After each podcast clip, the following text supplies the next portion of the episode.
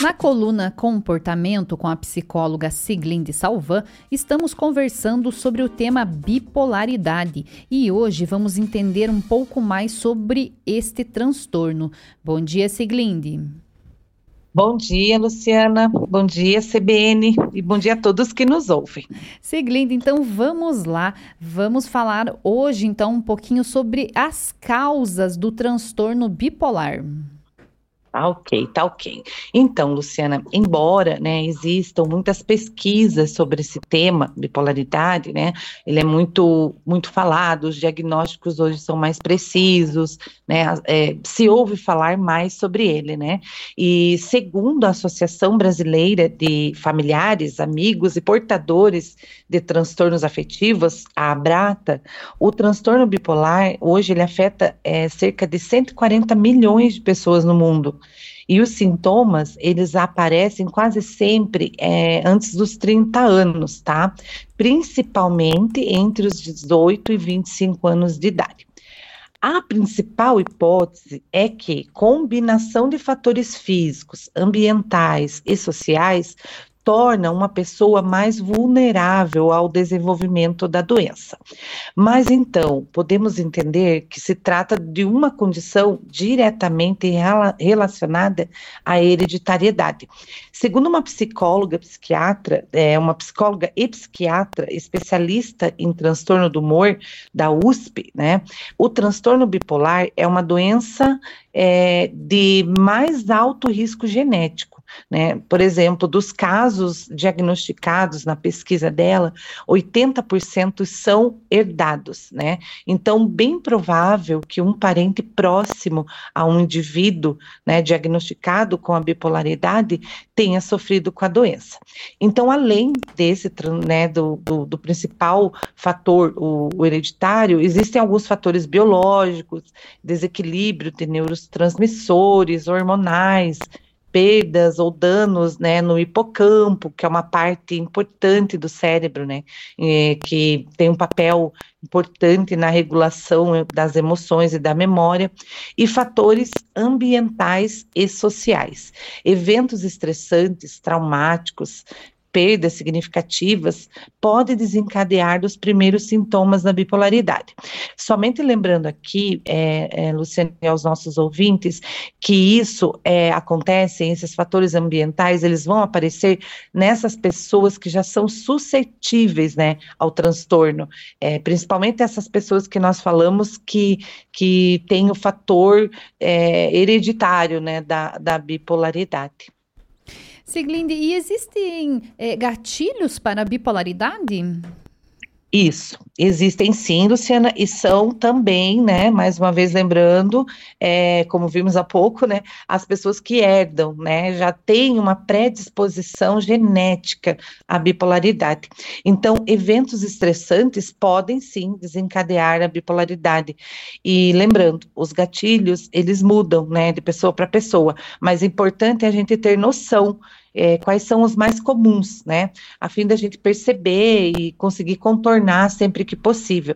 Então, mais uma vez, gatilhos conhecidos, os mais conhecidos são estresse, problemas financeiros, é, conflitos de relacionamento, é, problemas no trabalho, alteração na rotina, o uso é, constante de, de álcool e drogas, irregularidades no sono, né, dormir pouco ou além do habitual.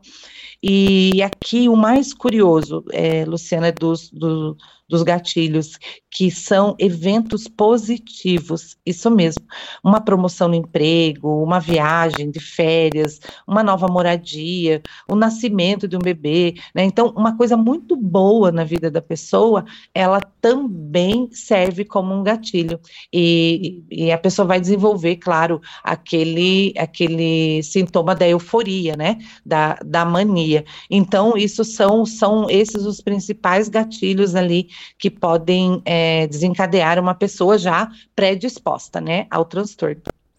Estamos conversando com a psicóloga Siglinde Salvan e hoje o tema é bipolaridade, o qual nós começamos já a falar na semana passada. Siglinde, e como é feito o tratamento para a bipolaridade?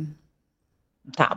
É, como a maioria dos transtornos, né, o tratamento bipolar, ele costuma combinar medicamentos de uso contínuo, entre eles estão os estabilizadores de humor, os anticonvulsivantes e até antipsicóticos, tá? É, e, e, a tera- e as terapias, então são duas terapias, a medicamentosa e a terapia mesmo psicológica, né, onde o, cli- onde o cliente, onde o paciente também, né, vai ter um melhor entendimento da sua condição e também é, intervenções necessárias para adaptações no estilo de vida dessa pessoa. Siglinde, e para finalizarmos aí a nossa conversa já também sobre bipolaridade, o que, que é importante as pessoas saberem sobre esse transtorno? Tá, ok. Portadores do transtorno bipolar e seus familiares precisam estar cientes de que é muito importante.